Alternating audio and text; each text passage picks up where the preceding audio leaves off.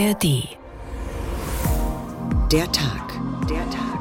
Ein Thema, viele Perspektiven. Mit Riccardo Mastrocola.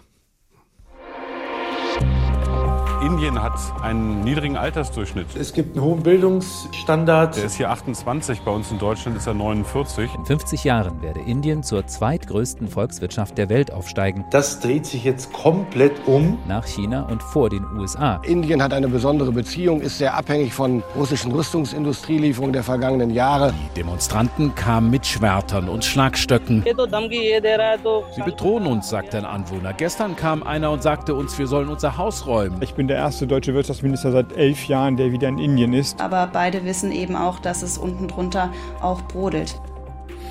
Indiens Bevölkerung wächst weiter. Über 1,4 Milliarden Menschen werden mittlerweile gezählt. Das sind 17 Mal mehr Menschen als in Deutschland.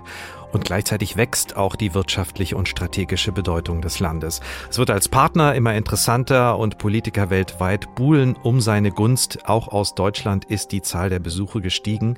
Der Anspruch der Regierung in Neu-Delhi ist hoch. Man wolle auf Augenhöhe sein mit den USA und China.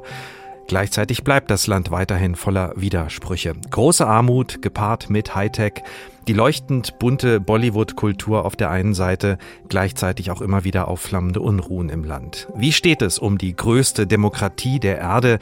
Wie geht sie mit den innenpolitischen Problemen um? Wie stellt sie sich außenpolitisch auf? Und was für ein Partner kann Indien sein für Deutschland und die westliche Welt? Mit diesen Fragen beschäftigen wir uns in dieser Folge. Wie immer sind dieser Tag wie auch alle anderen Folgen abrufbar in der App der ARD Audiothek. Konkurrent, Feind, Partner, Indien die neue Weltmacht. So heißt der Tag heute. Welche Bilder haben wir im Kopf, wenn wir an Indien denken? Vielleicht ein Leben zwischen Slums und überbordendem Prunk. Menschen, die in sich ruhen beim Yoga, in der Abendsonne, am Strand, heilige Kühe vielleicht, die mitten auf der Straße rumstehen und den Verkehr blockieren, das Kastenwesen, das irgendwie in unseren Köpfen spukt, über das wir aber eher wenig wissen. Viele Bilder, viele Klischees und letztlich bleibt das Land doch ein großes Rätsel für die meisten, vor allem für die, die noch nie da, dort waren. Ich gehöre übrigens auch dazu. Umso besser, dass wir jemanden eingeladen haben, der schon oft da war und uns helfen kann, das Land ein wenig besser zu verstehen. Der Autor und Indologe Oliver Schulz ist bei uns. Guten Tag. Guten Abend. Wann waren Sie das erste Mal in Indien, Herr Schulz? Ende der 80er war ich das erste Mal da. Das ist eine lange Zeit her, die Jahrtausendwende ist dazwischen. Welche Eindrücke hatten Sie von dem Land bei diesem ersten Mal Ende der 80er Jahre? Also Ende der 80er Jahre war Indien ähm, im Vergleich zu heute äh, zum einen noch friedlicher, zum anderen weniger entwickelt. Ähm, das lässt sich gut ähm, am Beispiel von New Delhi zeigen. Ähm, äh, heute ist New Delhi eine Stadt, die etwas beliebiger ist, die äh, unseren Städten oder Städten weltweit mehr ähnelt. Damals war es mehr so etwas wie ein in die Breite wucherndes Dorf. Also es hatte teilweise noch äh, richtig ländlichen Charakter. Ähm, heutzutage äh, ist es eben voll mit äh, Betonbauten in bestimmten Vierteln, mit Glaspalästen und äh, Shopping Malls und dergleichen. Und das andere, was sich geändert hat, ist die Atmosphäre im Land. Ähm, als ich damals damals dort war, ähm, war es einfach friedlicher. Die äh, Gesamtstimmung war friedlicher zwischen den äh, verschiedenen Ethnien, zwischen den Religionen. Es gab auch damals schon Konflikte mit den Sikhs, mit Kaschmir und so weiter. Ähm, aber heute stehen sich zwei äh, große Gruppen im Land quasi feindlich gegenüber, die Hindus äh, und die größte Minderheit, die Muslime. Und äh, das ist eine ganz andere Stimmung. Da wollen wir gleich nochmal genauer drauf eingehen. Trotzdem würde ich Sie vorher gerne nochmal fragen. Sie, Sie haben von Neu-Delhi bzw. New Delhi gesprochen. Wie muss man sich diese große, größte Stadt der Welt äh, vorstellen im Alltag? Äh, viel Lärm wahrscheinlich, viel Smog, aber auch viel Grün, wie ich gelesen habe. Ja, viel Grün gibt es auch, aber ähm, ich würde auch sagen, also Lärm und Smog im Winter überwiegen doch sehr. Ähm, das ist äh, schwer zu vergleichen mit dem, was wir heute sehen. Wie gesagt, von, von Bereichen abgesehen, die eben komplett neu gebaut sind, aber ähm, ja, also es, äh, für mich ist es ein, ein Moloch und äh, hat auch so ein bisschen seinen Charme verloren über die Jahrzehnte. Und findet man diesen Charme noch in anderen Teilen Indiens? Ja, natürlich. Wenn Sie aufs Land gehen, finden Sie den. Wenn Sie in äh, Delhi schauen und, und in bestimmte Viertel, in bestimmte Ecken gehen, finden Sie den auch noch. So ist es nicht. Ja, das ist eine Mischung. Und natürlich gibt es, Sie haben es ja eben auch angesprochen, es gibt ja auch dieses Nebeneinander von äh, extremem Reichtum und großer Armut. Ähm, auch das bedingt das ja, dass es also sehr viele verschiedene Mikrokosmen sozusagen gibt. Sie haben gesagt, Ende der 80er waren Sie zum ersten Mal da. Danach hat es viele weitere Reisen gegeben. Haben Sie mittlerweile das Gefühl, dass Sie Indien tatsächlich kennen oder geht das gar nicht in einem Menschenleben? Nein, nein, das würde ich mir tatsächlich nicht anmaßen. Ähm, Indien ist riesengroß. Also Indien ähm, hat ja auch so viele Kulturen und Sprachen. Ähm, ich bin zum Beispiel äh, besser vertraut mit Nordindien. Natürlich kenne ich Südindien, aber ähm, also ich glaube auch dazu ist ein Menschenleben nicht ausreichend. Ähm, da müsste man ähm, sehr weit unterwegs sein. Ich weiß nicht, ob es Inder gibt, die das für sich äh, beanspruchen. Also wenn Sie Nordinder sind und nach Südindien fahren, müssen Sie sich mit den Leuten dort ja auch auf eine Sprache einigen, mit der sie, in der sie sich unterhalten und so. Das ist nicht so einfach. Auch die Sprachunterschiede sind offenbar schon groß. Das Land ist riesig, die Entfernungen groß, 1,4 Milliarden Menschen, die dort leben, viele Ethnien und Kulturen auch. Wie groß sind diese Unterschiede tatsächlich auf dem Subkontinent? Ja, wie gesagt, die sind gravierend. Also sie haben verschiedene Religionen, sie haben verschiedene Kulturen von West nach Ost, von Nord nach Süd und ähm, wie eben schon angedeutet, also zum Beispiel an den Sprachen lässt sich das gut festmachen. 20 und mehr offizielle Sprachen. Ähm, das sind komplett verschiedene Sprachfamilien. Also das ist auch nicht so, dass äh, das jetzt wie, wie äh, Englisch und Deutsch wäre oder so, sondern äh, völlig fremd. Ja? Und ähm, deswegen sind die Unterschiede ganz, ganz gewaltig. Und tatsächlich hält dieses Land irgendwie zusammen. Wodurch? Wie wird diese multikulturelle, multisprachliche Gesellschaft zusammengehalten? Also das ist ja ein Gründungsversprechen sozusagen. In der Verfassung ist, wird Indien, ist Indien ein säkularer Staat und das friedliche, respektvolle Miteinander der verschiedenen Religionen und Kulturen ist gesichert. Ähm, das ist, ähm, stand an der Basis, an der Gründung Indiens 1947, aber seitdem hat sich ja einiges geändert. Ähm, es gibt eine Zuspitzung, es gibt insbesondere den Hindu-Nationalismus, es gibt auf der anderen Seite natürlich natürlich auch ähm, den, den politischen Islam. Ähm, es gab den Krieg gegen den Terror und all diese Dinge haben dazu geführt, dass der Hindu-Nationalismus sehr stark geworden ist. Das heißt, zusammengehalten wird das Land durch dieses Versprechen von, sagen wir, von, von, von Jawaharlal Nehru, dem, einem der Gründer, und von Gandhi, den wir alle kennen, ähm, Auseinandergerissen wird es aber insbesondere durch den Hindu-Nationalismus äh, und dessen Premier jetzt ja auch nicht zuletzt Modi an der Spitze. Darüber werden wir im Laufe der Sendung auch noch mal genauer sprechen über die politische Realität in Indien.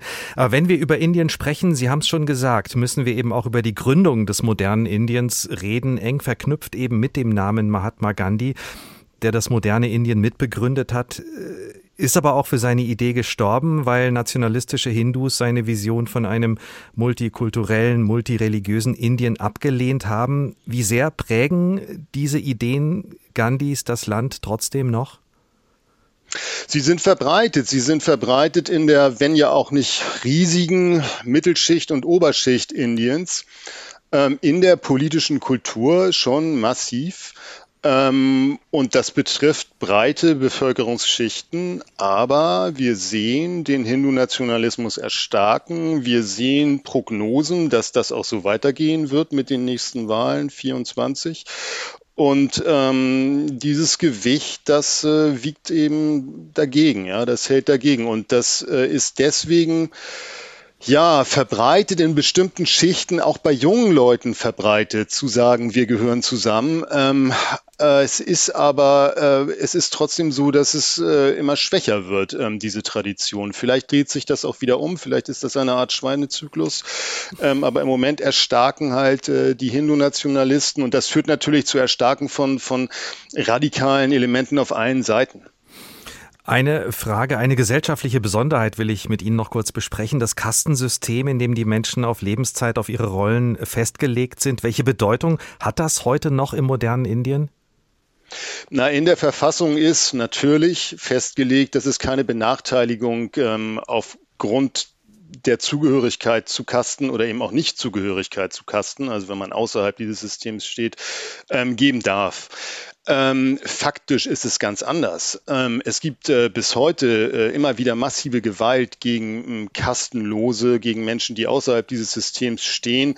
Ähm, es äh, hat eine politische Disku äh, Dimension. Es gibt ähm, darüber Diskussionen, ja, Proteste und dergleichen. Also es gibt auch Regelungen, die den ähm, Kastenlosen oder den Menschen im unteren Bereich ähm, des Kastensystems einen bestimmten Anteil an öffentlichen Jobs zusichern und dergleichen. Auch darüber wird diskutiert. Faktisch ist es aber noch da. Also jeder Inder kann äh, am Nachnamen des anderen ähm, erkennen, zu welcher Kaste er gehört. Äh, und äh, mhm. wie, wie soll das aus den Köpfen gehen? Und ähm, ja, also das ist präsent, obwohl es das nicht sein sollte. Ein kleines Fazit, auf was für einem politischen und gesellschaftlichen Weg sehen Sie Indien im Moment? Also mir macht die politische Entwicklung schon wirklich Sorgen. Ähm, der Hindu-Nationalismus, das Erstarken von Modis Partei BJP, davon abgesehen, glaube ich, wir haben in den letzten Jahrzehnten ja gesehen, dass Indien immer weiter ähm, politisch, also geostrategisch Richtung Westen gerückt ist und ähm, ich glaube, dass diese Entwicklung trotz der anhaltenden Nähe zur Sowjetunion, zu, zu Russland, nicht mhm. zur Sowjetunion, ähm, äh, dass diese Entwicklung weitergehen wird. Genauso hat äh, Indien auch ähm, durchaus wirtschaftlich ähm, viele Pluspunkte, wenn es auch sehr viele strukturelle Schwierigkeiten hat. Auch da wird, äh, auch das wird immer stärker werden. Es hat sich in den 90er Jahren wirtschaftlich massiv geöffnet. Ähm, äh, das ist ein Pluspunkt. Und deswegen glaube ich, dass Indiens Rolle in der Welt immer stärker werden werden wird. Aber es wird eben seine Zeit dauern, zum einen. Und als Partner für den Westen, ob politisch oder wirtschaftlich, ähm, ist Indien nicht gerade einfach. Oliver Schulz, Indien-Experte und Autor eines neuen Buches über Indien, das heute erscheint. Neue Weltmacht Indien, Geostratege, Wirtschaftsriese, Wissenslabor, das ist der Titel. Erscheint heute im Westend Verlag, kostet 22 Euro. Vielen Dank Ihnen. Konkurrent, Feind, Partner, Indien die neue Weltmacht, der Tag ein Thema, viele Perspektiven.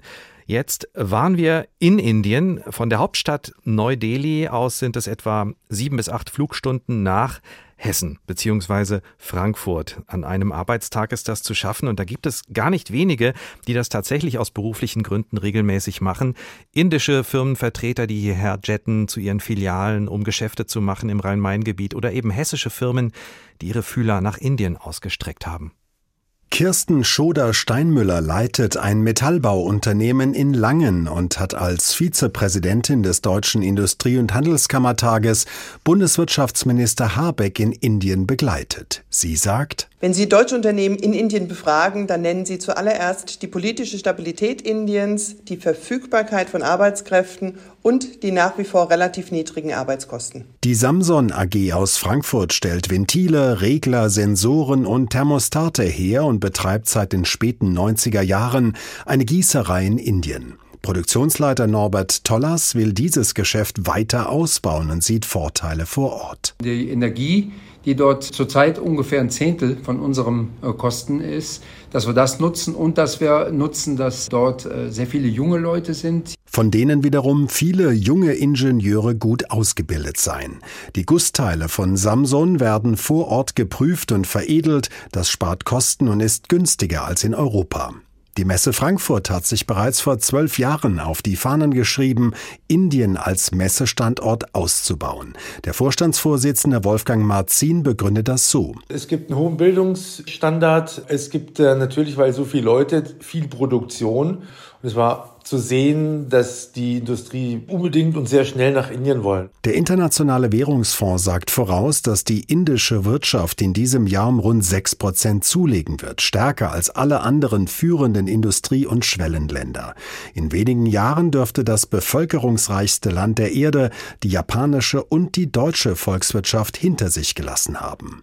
Norbert Tollers, Produktionsleiter der Samson AG, will mit seinem Unternehmen Teil dieses Wachstums werden. Wir stellen uns vor, dass wir dort auch in die Märkte reinkommen für Fernwärme. Die ist in Indien sehr groß, aber auch äh, zum Thema Kühlen.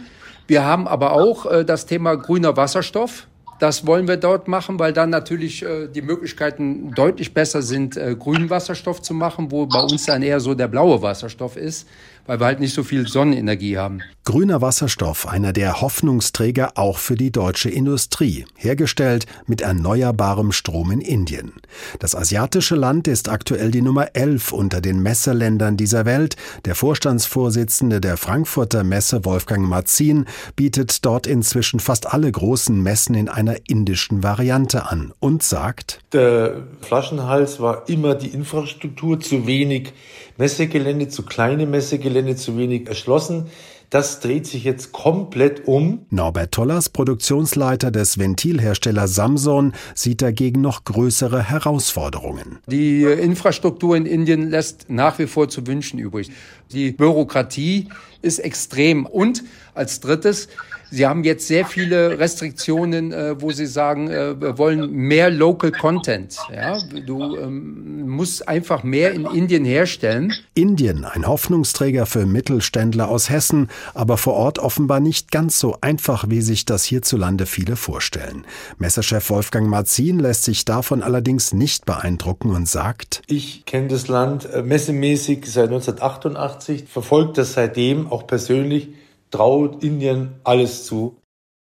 Indien als Wirtschafts- und Handelspartner aus hessischer Perspektive. Alexander Schmidt hat uns berichtet. Und das wollen wir jetzt nochmal vertiefen, zusammen mit Dr. Johannes Weißer vom German Indian Roundtable. Übersetzt heißt das äh, deutsch-indischer runder Tisch in Frankfurt. Guten Tag, Herr Weißer. Herr Weißer. Ja, schönen guten Tag. In Frankfurt, das betone ich so, weil Sie ja nicht die Einzigen sind, die sich da treffen. Es gibt bundesweit solche runden Tische. Ja, das ist richtig. Der German Indian Roundtable oder GIRD abgekürzt äh, ist äh, eigentlich die größte private Organisation im Bereich der äh, deutsch-indischen Wirtschaftsbeziehungen und verfügt über insgesamt 24 Local Chapters in Deutschland, aber auch in Indien und bietet eigentlich eine sehr gute Plattform für ein Informations- und vor allen Dingen auch einen Erfahrungsaustausch aller an deutsch-indischen Wirtschaftsbeziehungen Interessierten. Wer trifft sich da konkret und was passiert da? Und ich höre gerade, dass wir ein kleines Echo in der Leitung haben, Herr Dr. Weißer. Sie haben möglicherweise den Lautsprecher an Ihrem Laptop an. Vielleicht können Sie das so ganz ohne, dass es irgendjemand merkt, äh, ein bisschen runterregeln. Meine Frage war, wer trifft sich äh, da an diesen runden Tischen? Was passiert da ganz genau? Ja, äh, ich hoffe, dass es jetzt besser ist mit der Verbindung. Ja, perfekt. Wunderbar.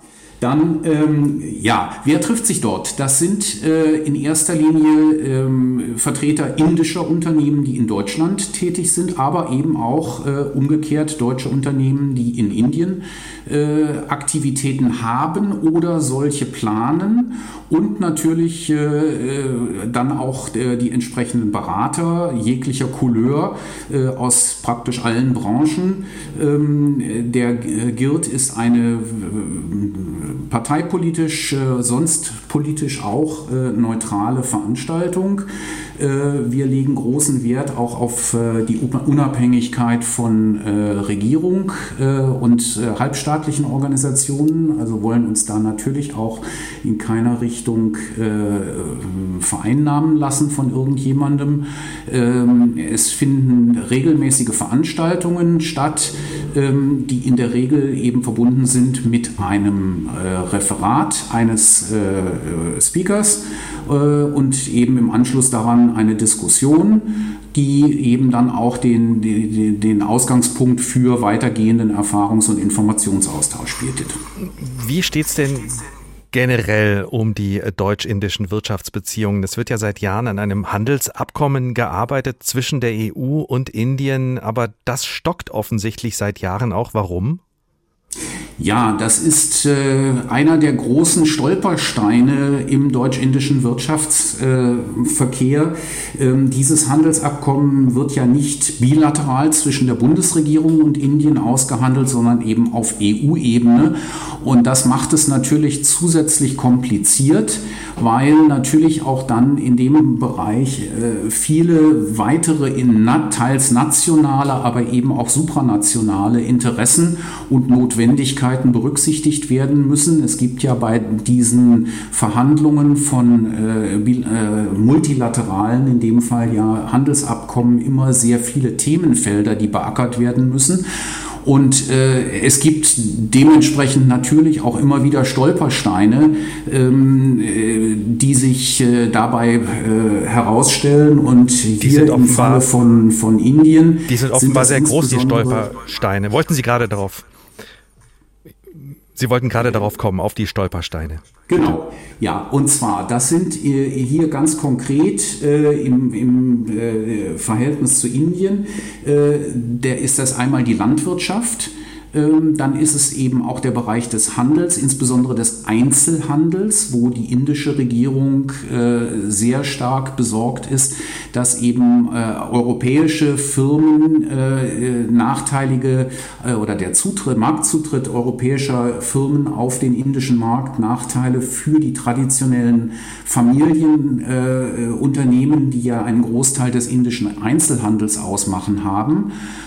Und wie gesagt eben auch die Landwirtschaft Landwirtschaft, äh, äh, wo es eben ja Millionen von und Abermillionen von Kleinbauern gibt, die eben auch äh, bei Agrarimporten natürlich, weil sie auch einen Großteil der Wählerschaft stellen, natürlich für die indische Regierung ein, wichtige, eine wichtige Wählergruppe darstellen.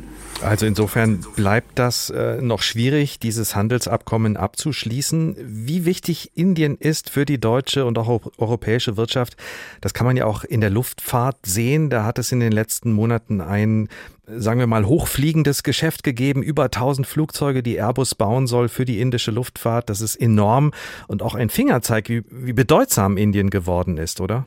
Ja, absolut.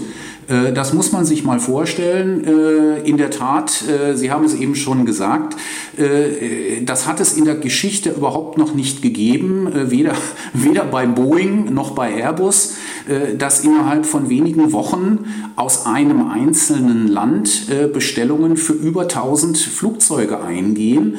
Ähm, das macht eigentlich auch nur deutlich, welche Bedeutung Indien inzwischen hat im Bereich der internationalen Luftfahrt vor allen Dingen auch welche Markterwartungen äh, die indischen Unternehmen, also die Airlines haben. Äh, das wiederum setzt natürlich voraus, dass für diese Flugzeuge auch eine entsprechende Infrastruktur im Land geschaffen wird. Aber auch dort ist Indien uns äh, wirklich, muss man sagen, um Längen voraus, denn äh, es vergeht kaum ein Monat, in dem nicht in Indien irgendwo ein größerer oder ein kleinerer neuer, neuer Flughafen in Betrieb genommen wird, der eben genau dann diese Konnektivität auch insbesondere innerhalb des Landes ermöglicht. Und äh, wie steht's mit dem Zuzug von Fachkräften aus Indien? Auch da hat Deutschland ja ein riesiges Interesse.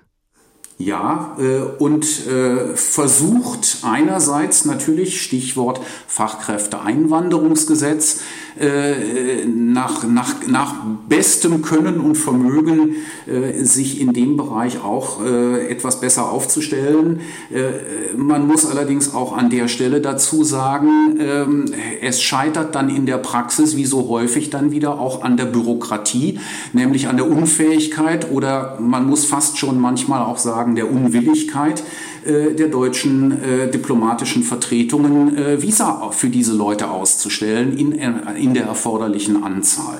Und das ist Nachfrage äh, auch von indischer Seite eben nach, insbesondere auch einer Ausbildung in Deutschland gibt, auch einer insbesondere akademischen oder postakademischen Ausbildung.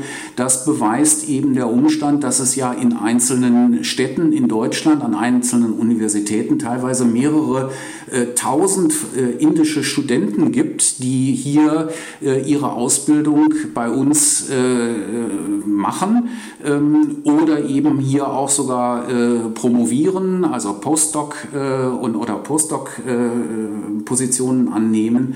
Ähm, das zeigt eigentlich nur, äh, dass das Interesse insbesondere von indischer Seite vorhanden ist, aber leider Deutschland eben auch nicht in der Lage ist, dieses Interesse in ausreichendem Maße äh, zu befriedigen. Dr. Johannes Weißer vom Deutsch-Indischen Runden Tisch in Frankfurt, den es auch in einigen anderen deutschen Städten gibt, über die deutsch-indischen Wirtschaftsbeziehungen und vor allem die deutschen Wirtschaftsinteressen an Indien. Konkurrent, Feind, Partner, Indien, die neue Weltmacht, der Tag, ein Thema, viele Perspektiven. Und wir kehren zurück nach Indien, schauen auf das, was dort letzte Woche geschehen ist. Wir haben das am Anfang ja schon angedeutet, ein Land voller Gegensätze und Widersprüche und auch immer wieder ein Land der Gewaltausbrüche, meist zwischen Hindus und Muslimen.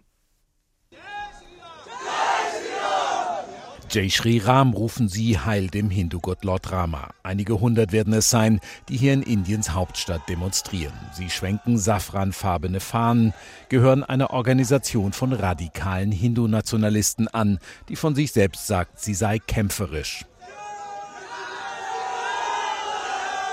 Sie ist eine der Gruppen, die im Mittelpunkt der jüngsten Auseinandersetzung stehen. Ihnen wird vorgeworfen, Hass gegen Muslime zu verbreiten und eine Pogromstimmung zu schüren. Ein Anführer widerspricht vehement. Obwohl die hindu-nationalistische BJP-Partei an der Regierung ist, wird nichts gegen diese Dschihadisten getan. Haben wir etwas falsch gemacht? Unsere Arbeiter und Hindu-Brüder, Frauen und Kinder haben nur Heil Lord Rama gerufen und Heil Shiva, der Gott der Zerstörung. Ist das etwa eine Sünde, so etwas zu rufen? Wir lassen uns einfach nichts gefallen. Es war am Montag vergangener Woche, als bei einem Demonstrationszug von Hindu-Nationalisten die Gewalt ausbrach. Einige indische Medien machen dafür Videos verantwortlich, die über soziale Medien verbreitet wurden. Eines davon stammt von einem radikalen Hindu namens Manessa, der sich als Beschützer von heiligen Kühen präsentiert. Er rief seine Anhänger auf, sich zu versammeln in einer Kleinstadt im Bundesstaat Haryana südlich von Delhi. Die Demonstranten kamen mit Schwertern und Schlagstöcken, der Beginn von tagelangen Unruhen. Die Demo sei angegriffen worden, sagen die Hindus. Die Gewalt sei von den Demonstranten ausgegangen, die Muslime. Sie bedrohen uns, sagt ein Anwohner. Gestern kam einer und sagte uns, wir sollen unser Haus räumen oder sie würden den Slum niederbrennen. So haben wir aus Angst das Haus verlassen. Autos wurden in Brand gesteckt, sagt ein anderer. Die muslimische Bevölkerung hatte viele Opfer zu beklagen. Sie erlitten auch Verletzungen. Unsere Harmonie als Gemeinschaft wurde von Außenstehenden in Gefahr gebracht. Es waren Unruhen, die nicht auf die Kleinstadt beschränkt blieben. Sie griffen über auf Gurugram, Delhis IT-Vorstadt mit ihren Glaspalästen. Dort wurde eine Moschee in Brand gesetzt, der Vertreter des Imams getötet. Der Ministerpräsident des Bundesstaats Haryana, Manohar Lal Khattar, Mitglied der hindu-nationalistischen Regierungspartei BJP, er drohte den Tätern. Wir haben bis jetzt 116 Personen festgenommen. Sie werden in Untersuchungshaft genommen, damit wir mehr Informationen aus ihnen rausholen können. Wir werden alle, die sich als schuldig erweisen, festnehmen und mit aller Härte gegen sie vorgehen. Keiner wird verschont bleiben.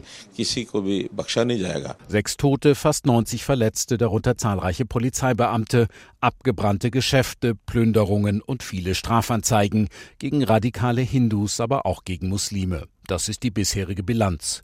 Die Opposition wirft den regierenden Hindu-Nationalisten von der Modi-Partei BJP vor, die an den Unruhen beteiligten radikalen Hindu-Gruppen zu unterstützen. Der Abgeordnete Randip Singh Surjewala von der Kongresspartei. Die staatlich unterstützte Gewalt hört nicht auf. Wenn ich sagen würde, der Ministerpräsident von der BJP greift so den Fortschritt an und die wirtschaftliche Entwicklung unseres Bundesstaates, dann wäre das nicht falsch.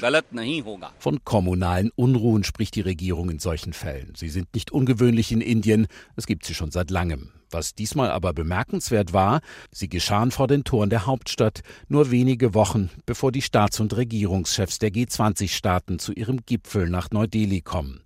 Eine mehr als unangenehme Situation für die Regierung von Premierminister Modi, davon kann man ausgehen, und auch der Grund, weshalb es am Ende ein so massives Polizeiaufgebot gab, dass es jetzt das Wochenende über auch ruhig blieb.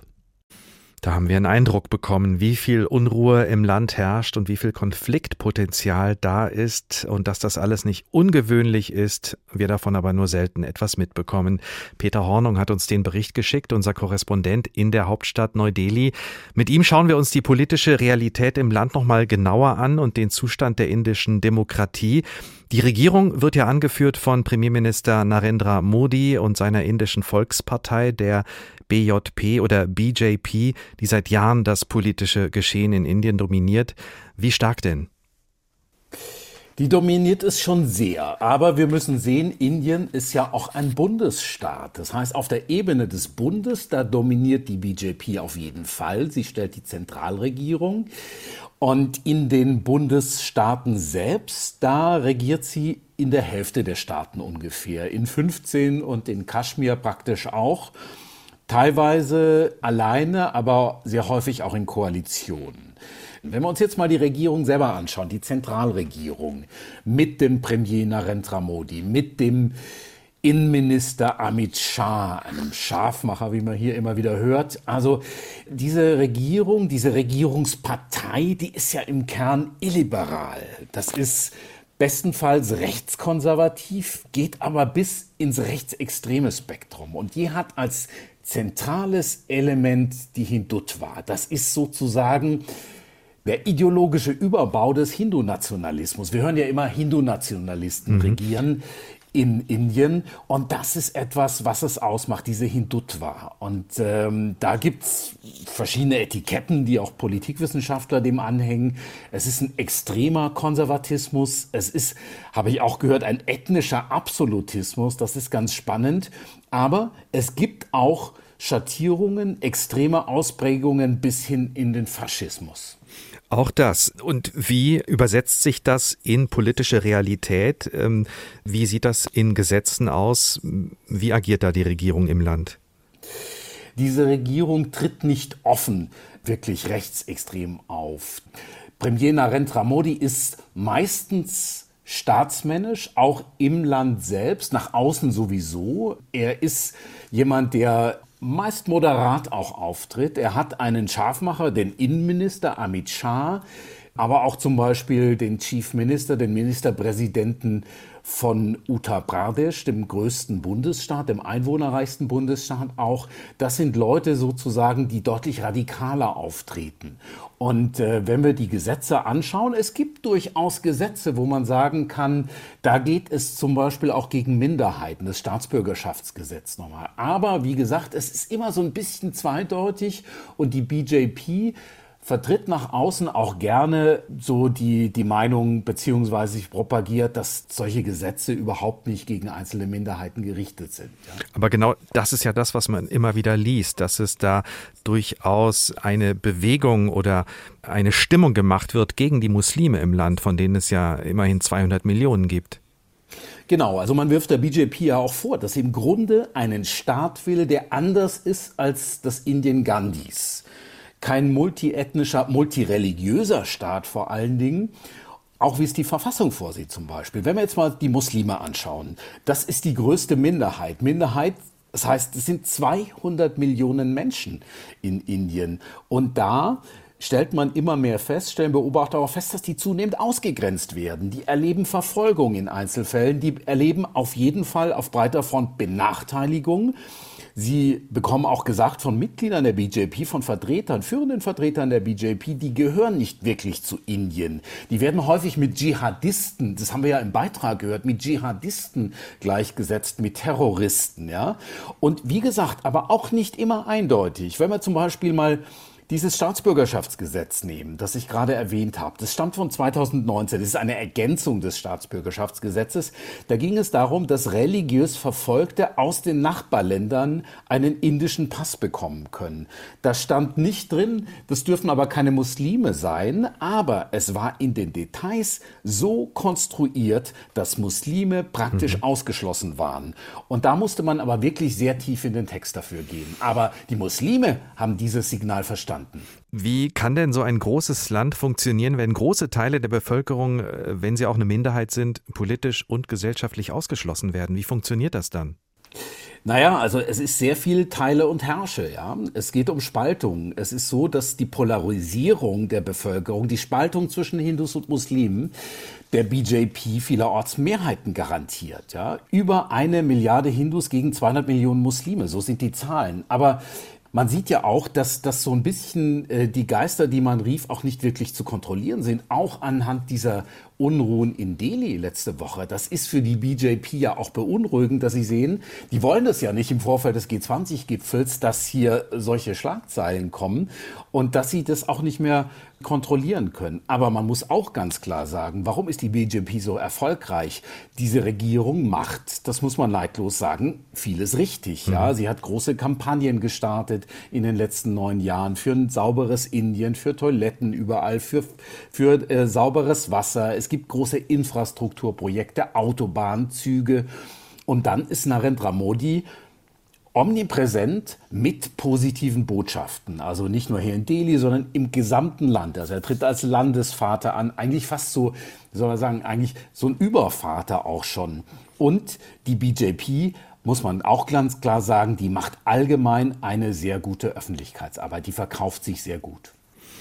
Jetzt haben wir uns die Innenpolitik Indiens genauer angeschaut. Gehen wir mal über die Grenzen hinaus. Indien gibt sich ja mehr oder weniger neutral, was den russischen Angriffskrieg in der Ukraine angeht. Warum hat sich Indien da so aufgestellt? Das hat sicherlich auch mit den historischen Beziehungen zu Russland zu tun. Das ist richtig. Es gibt enge historische Beziehungen zu Russland in vielen Bereichen beim Thema Sicherheit, bei der Verteidigung, bei der Wissenschaft, bei der Kultur.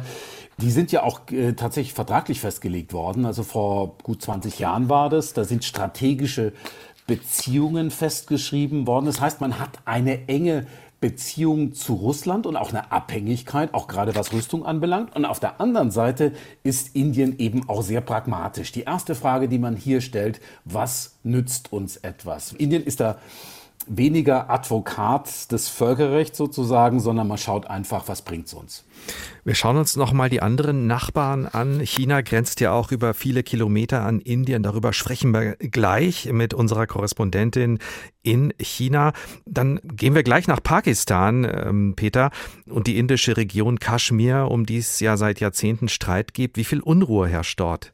Ja, sehr viel Unruhe. Also es vergeht eigentlich kaum ein Tag, an dem nicht irgendeine Nachricht kommt, dass es einen Zwischenfall gab, dass, ich glaube, heute oder gestern Abend war das, dass ein Terrorist erschossen wurde, dass es irgendwelche Anschläge gab.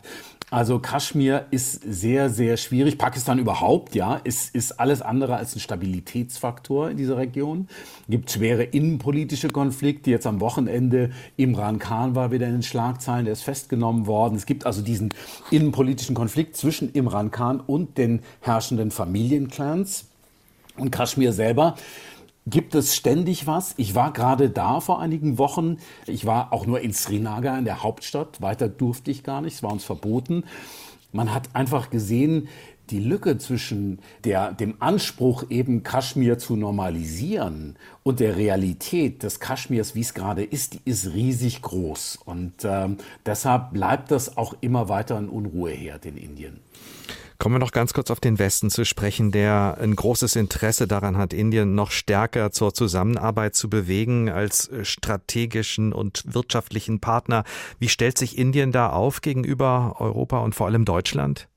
Ja, interessiert, offen, ganz klar. Man will ja im Augenblick auch so ein bisschen die offenbar das Gewicht von den Beziehungen zu Russland eben in andere Richtungen lenken. Also zum Beispiel die Bindung, die früher äh, bestehende Bindung von, von Pakistan an die USA, die ist viel schwächer geworden. Das heißt, da sieht auch Indien seine Chance gekommen, sich mit den USA und auch mit den Europäern mehr zusammenzutun. Es gibt viel mehr Rüstungszusammenarbeit, auch aus der Erfahrung heraus, dass aus Russland einfach nichts mehr kommt. Die kriegen nicht mehr Ersatzteile für ihre Flugzeuge zum Beispiel.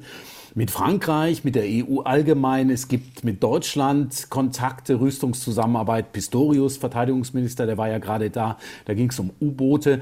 Es geht auch allgemein um ein Freihandelsabkommen mit der EU. Also da ist relativ viel in der Pipeline und da wird auch noch viel passieren in den nächsten Monaten, denke ich. Peter Hornung, ARD-Korrespondent im Studio Neu-Delhi. Eine Politik der Spaltung und Polarisierung. Die durchaus erfolgreich ist, in der der Schutz von Minderheiten aber keinen großen Stellenwert hat und große Probleme mit den Nachbarstaaten. Das ist kurz zusammengefasst der politische Steckbrief Indiens. Vom G20-Treffen hat Peter Hornung auch berichtet, das große Finale mit allen Regierungschefs und Chefinnen erleben wir in einem Monat dann in Indien. Darüber sprechen wir noch kurz am Ende der Sendung. China wird dabei sein und China ist auch einer dieser großen problematischen Nachbarn Indiens. Wie blickt Peking auf den stetigen Aufstieg Neu-Delhis? Darüber habe ich mit unserer Korrespondentin in Shanghai gesprochen, mit Eva Lambi-Schmidt. Sieht man Indien eher als Partner oder doch eher als Konkurrent und Rivale? Also ich denke, das ist schon sehr differenziert. Offiziell betont China die Zusammenarbeit, also Indien als Wirtschaftspartner. Ähm, China ist sich aber auch dessen bewusst, dass es viele Gegensätze gibt und auch Streitpunkte, Handelskonflikte. Ausländische Unternehmen setzen nun auch teils verstärkt auf Indien. Auch das nimmt China wahr. Indien ist ein aufstrebendes Schwellenland. Ich denke aber nicht, dass China Indien als direkten Konkurrenten wahrnimmt. China liegt in der wirtschaftlichen Stärke deutlich vor Indien, zum Beispiel beim Pro-Kopf-Einkommen. China ist sehr selbstbewusst und ich denke auch nicht, dass es für China einen großen Unterschied macht, ob Indien nun mehr Einwohner hat. Der Trend war ja schon länger erkennbar, dass Indien China bevölkerungsmäßig überholen wird. Und dass das nun so ist, macht Indien nicht von einem Tag auf den anderen zum absoluten Konkurrenten. Ich denke, insgesamt sieht China sich noch als den stärkeren Partner. Welche Rolle spielt denn der Grenzkonflikt mit Indien ausgetragen im Himalaya? Wie groß ist das Problem und welche chinesischen Interessen werden da verfolgt? Also der Konflikt flammt ja immer wieder auf und dabei geht es an verschiedenen Grenzabschnitten zwischen Indien und China um Gebietsansprüche.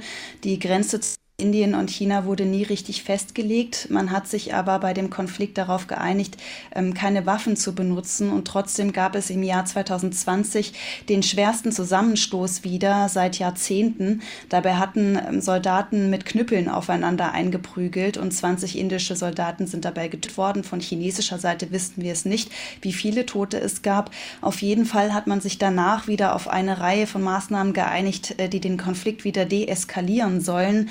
Trotzdem ist der Konflikt nicht weg und lange auch nicht gelöst, denn es geht dabei um ein Grundbedürfnis des Menschen, nämlich um Wasser.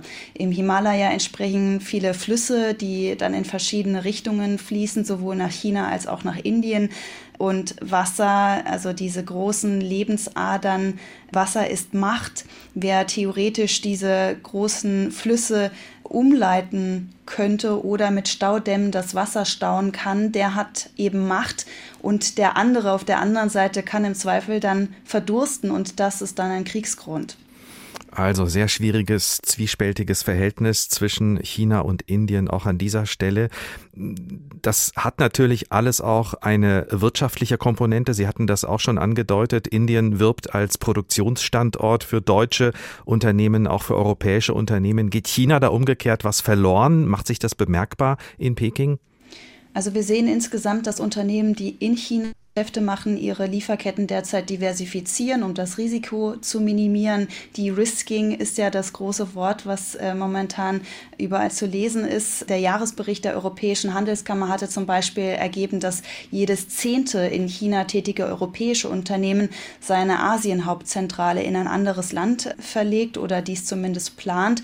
Und davon, das ist jetzt ganz interessant, sind fast die Hälfte der Firmen, die diesen Schritt bereits gegangen sind, äh, nach Singapur gegangen, gefolgt von Malaysia. Also eigentlich scheint Singapur die große Alternative zu China zu sein und nicht Indien. Und wie reagiert China auf die engere Partnerschaft zwischen Indien und den USA, die ja zusammen mit Japan und Australien ein Sicherheitsbündnis eingegangen sind für den pazifischen Raum? Also erstmal für Indien ist ja die Partnerschaft zu den USA ähm, quasi sowas wie der Feind meines Feindes ist mein Freund.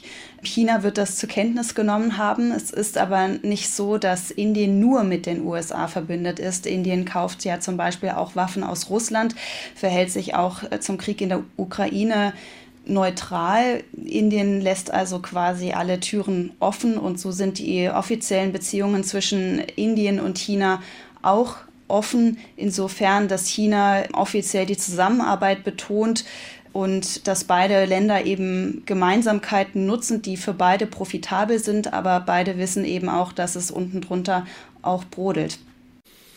Eva Lambi-Schmidt über die komplizierte, widersprüchliche Beziehung zwischen China und Indien aus chinesischer Sicht.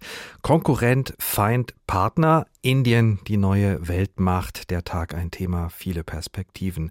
Schauen wir mal aus Berliner Perspektive und äh, welche Erwartungen dort gehegt werden in Berlin, welche Hoffnungen sich Ministerinnen und Minister machen in Bezug auf Indien, denn die Besuchsfrequenz nach Indien, die hat sich enorm erhöht. Bundeswirtschaftsminister Robert Habeck war erst im Juli ein paar Tage in Indien. Dort hat er deutsche Firmen besucht, die in dem südasiatischen Land ihre Waren produzieren. Für sie ist Indien ein attraktiver Markt. Genauso sieht das Habeck. Ich bin nicht der erste deutsche Minister der Ampelregierung, der in Indien ist, aber ich bin der erste deutsche Wirtschaftsminister seit elf Jahren, der wieder in Indien ist. Das heißt, der Fokus hat sich deutlich noch einmal zugunsten von Indien verschoben vor allem auch als Alternative zu China. Indien spielt aus deutscher Sicht eine wichtige Rolle, um sich wirtschaftlich unabhängiger von Indiens Nachbarland zu machen. Während der grünen Wirtschaftsminister Indien als potenziellen Lieferanten für grünen Wasserstoff sieht, hofft SPD-Arbeitsminister Hubertus Heil auf indische Fachkräfte. In Neu-Delhi umwarb Heil junge Erwachsene. Indien hat einen niedrigen Altersdurchschnitt. Der ist hier 28, bei uns in Deutschland ist er 49.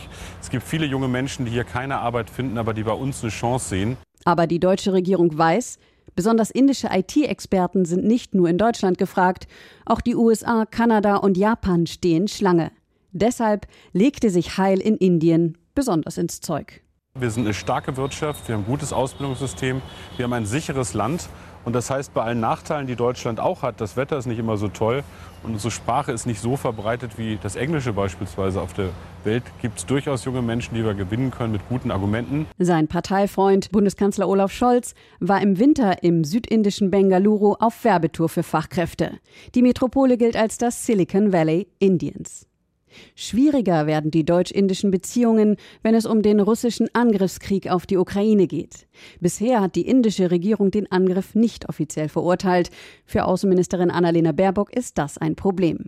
Bei ihrem ersten Indienbesuch im Dezember erinnerte die Grünen-Politikerin aber daran, dass sich die Inder auf dem G20-Gipfel in Bali so deutlich wie nie zuvor von Russlands Angriff auf die Ukraine distanziert hätten. Die indische Regierungsführung habe gesagt, dass für sie dieses Jahrhundert kein Jahrhundert des Krieges ist und damit eine Absage an diesen brutalen Angriffskrieg äh, erteilt. Indien hat starke Beziehungen zu Russland, ist auf günstiges Öl und Waffenlieferungen der russischen Regierung angewiesen. Indien hat eine besondere Beziehung, ist sehr abhängig von russischen Rüstungsindustrielieferungen der vergangenen Jahre. Wichtiger als die Frage der Bekenntnisse ist die Frage des Verhaltens und da ist Indien sehr eindeutig betonte SPD-Bundesverteidigungsminister Boris Pistorius ein weiterer deutscher Minister auf Indien-Tour. Bei seinem Besuch im Frühjahr ging es um mögliche Lieferungen von deutschen U-Booten. Indien mehr an den Westen zu binden, das ist Ziel der Bundesregierung aus purem Selbstinteresse unsere Korrespondentin in Berlin, Nina Amin, über das Werben der deutschen Politik um die Gunst der indischen Regierung, der indischen Wirtschaft und der indischen Fachkräfte. Und in Berlin sitzt auch Christian Wagner, Indienfachmann bei der Stiftung Wissenschaft und Politik, SWP. Guten Tag. Guten Tag, Herr Mastrukola. Dieses große Interesse der Bundesregierung an Indien, ist das eigentlich neu und, oder kommt das nur zustande wegen des russischen Angriffskrieges? Nein, es ist neu. Wir haben traditionell eigentlich sehr gute Beziehungen mit Indien. Wir haben seit dem Jahr 2000 eine strategische Partnerschaft. Wir haben seit dem Jahr 2011 ähm, ähm, zweijährliche ähm, Regierungskonsultationen. Das jetzt neu gewachsene Interesse äh, an Indien kommt auch aus einer Neubewertung unserer Beziehungen mit äh, äh China, wie sie sich in den Indo-Pazifik-Leitlinien 2020 niedergeschlagen haben. Damals war ja die ähm, Prämisse zu sagen, wir müssen unsere Beziehungen in den Indo-Pazifik stärker diversifizieren, nicht mehr nur auf China schauen, sondern auch die Beziehungen zu Ländern wie Indien, Australien, Japan und anderen ausbauen. Also in dem Sinne geht, es in, geht das Interesse äh, an Indien schon dem Ukraine-Krieg voraus. Wie groß ist das Interesse der indischen Seite, auf den Westen zuzugehen? Die Regierung in Neu-Delhi fährt ja einen ziemlich selbstbewussten Kurs, sieht sich zukünftig als Macht auf Augenhöhe mit den USA und China. Wozu da äh, große Rücksicht nehmen auf Europa und Deutschland? Nun, ähm, Europa und Deutschland sind extrem wichtige Partner für Indien, ähm, vor allem äh, und unter dem Blickpunkt der wirtschaftlichen Entwicklung. Deutschland ist für Indien der wichtigste Partner innerhalb der der EU. Ähm, auch äh, wir haben da natürlich unseren äh, Stellenwert, gerade was auch den Technologietransfer anbelangt. Es klang ja vorhin in einem der Berichte an, dass die indische Regierung auch äh, stark um den deutschen äh, Mittelstand wirbt, der ja vor allem als äh, Technologieträger äh, extrem von Bedeutung ist. Also wir sind hier für die wirtschaftliche Modernisierung, wie sie die indische Regierung anstrebt, schon ein ganz zentraler Partner. Und trotzdem ist es ja äh, kein ganz äh, einfacher Partner. Wie steht es um die sogenannte größte Demokratie der Welt? Kann man, äh, darf man das politische System überhaupt noch so nennen oder braucht es dazu vielleicht eine ganz andere Formulierung? Na, es gibt ja schon eine äh, Reihe von Formulierungen. Es gibt schon eine Diskussion über eine illiberale ähm, Demokratie in Indien. Also ich denke, wir haben hier noch eine Reihe von Herausforderungen. Ich denke, die Wahlen im nächsten Jahr werden ganz entscheidend, denn äh, sollte Herr Modi zum dritten Mal eine absolute Mehrheit haben, dann wird, glaube ich, der Umbau nochmal ähm, des Landes nochmal sehr viel weitergehen. Es klang ja bereits an, es sind große Themen, die dann anstehen. Die Frage des Staatsbürgerschaftsrechts ähm, ist ähm, von zentraler zentraler Bedeutung. Auch ein einheitliches Zivilrecht soll eingeführt werden. Das klingt zunächst mal für uns nicht sehr problematisch, bedeutet aber äh, im indischen Kontext, dass damit eine Reihe von Privilegien für ähm, die Religionsgemeinschaften wegfallen würden. Also das wäre schon ein ganz deutlicher Schritt. Ab wenn es Modi nicht gelingt, eine eigene absolute Mehrheit zu haben, wenn er auf eine Koalitionsregierung angewiesen ist, dann wird sich die Lage sicherlich äh, äh, deutlich anders darstellen. Welche Art von Partner kann dann Indien im Moment für uns sein? Wie sollte die deutsche Strategie aussehen? Indien ist für uns, glaube ich, ganz klar ein sehr wichtiger Partner, aber es ist natürlich auch gleichzeitig ein äh, schwieriger Partner. Indien hat ja auch seine eigenen ähm, außenpolitischen Interessen. Sie haben es angesprochen, man versteht sich eigentlich selbst als Pol in einer multipolaren Welt. Man hat immer diese Großmachtambition ähm, äh, auf indischer Seite, selbst wenn man nicht die Möglichkeiten hat. Also Indien ist wirtschaftlich vielleicht eine Mittelmacht, aber die sozusagen immer eine Großmacht-Rhetorik ähm, pflegt. Es gibt diese Unterschiede mit äh, Blick auf den Ukraine-Krieg. Wir hatten es angesprochen in den Berichten auch das äh, Freihandelsabkommen mit ähm, der Europäischen Union. Das wird noch sehr schwierig sein, es wirklich umzusetzen, auch im Kontext äh, der Welthandelsorganisation oder bei internationalen Klimaverhandlungen verfolgt ja Indien immer explizit seine eigenen Interessen. Also es bleibt ein für uns wichtiger Partner im Indopazifik mit Blick auf die ähm, systemische Rivalität mit China, aber es bleibt eben in vielen anderen Politikbereichen auch ein sehr schwieriger Partner. Den G20-Gipfel haben wir in dieser Sendung schon ein paar Mal angesprochen. Indien ist ja Gastgeber. In diesem Jahr, Anfang September, ist es soweit. Welche Rolle wird das Land da einnehmen?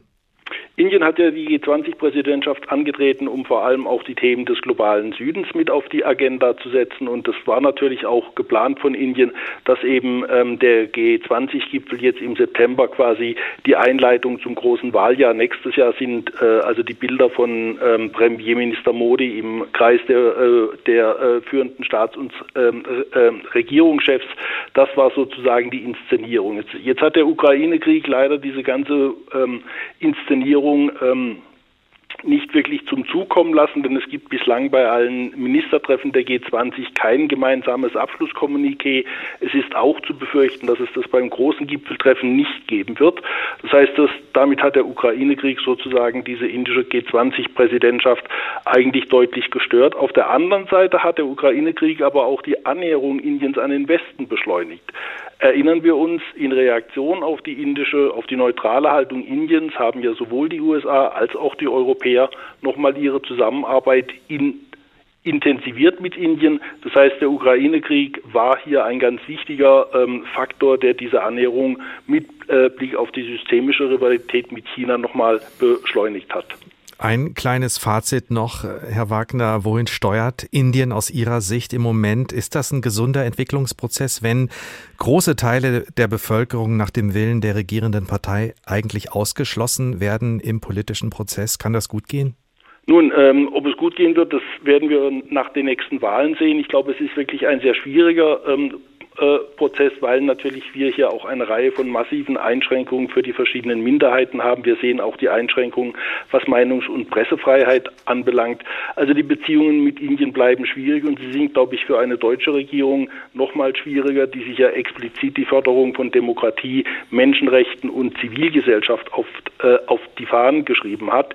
Jetzt haben wir diese Probleme mit anderen Ländern auch. Ähm, das heißt, man wird hier ähm, einen Modus finden müssen, wie wir künftig mit Indien in diesen Fragen umgehen werden. Christian Wagner von der Stiftung Wissenschaft und Politik in Berlin, Fachmann für Indien. Vielen Dank. Konkurrent, Feind, Partner, Indien, die neue Weltmacht, das war der Tag ein Thema. Viele Perspektiven. Sie finden die Sendung natürlich wie immer auch in der App der ARD Audiothek zum Nachhören oder weiter teilen und empfehlen. Und apropos empfehlen, wenn Sie noch mehr über Indien erfahren wollen, über das Faszinierende, das Rätselhafte und manchmal auch das Schreckliche, dann hören Sie rein in den Podcast Die Korrespondenten in Neu-Delhi. Natürlich wie üblich zu finden in der App der ARD Audiothek auch dieser Podcast. Und wir von der Redaktion der Tag freuen uns wie immer sehr, wenn Sie weiterhin im Austausch bleiben mit uns, uns schreiben, uns Ihre Meinung sagen. Gerne direkt auf der Internetseite auf hr2.de oder hrinforadio.de. Mein Name ist Ricardo Mastrocola. Ich wünsche Ihnen noch einen schönen Tag. Der Tag. Der Tag. Ein Thema, viele Perspektiven.